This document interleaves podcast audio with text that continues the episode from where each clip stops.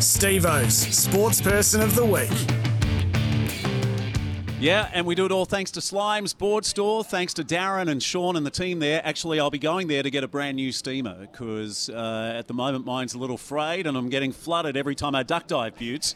Okay, so I said for the first time in history we've got a three way tie for Stevo's Sports Person of the Week.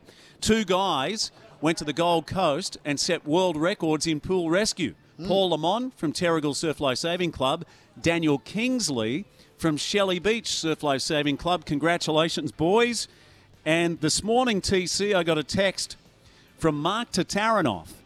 His daughter Lilia is in ah. Trinidad and Tobago, and she's won a gold medal in the 500 metre time trial. So, congratulations, Lilia, representing the Australian junior team. Now she's off to the Junior World Championships in Colombia, August 23, and she's a Danica Clark Foundation scholarship holder. Did we have young Lily over to the Yeah, we sure did. Club? Yeah. We sure did.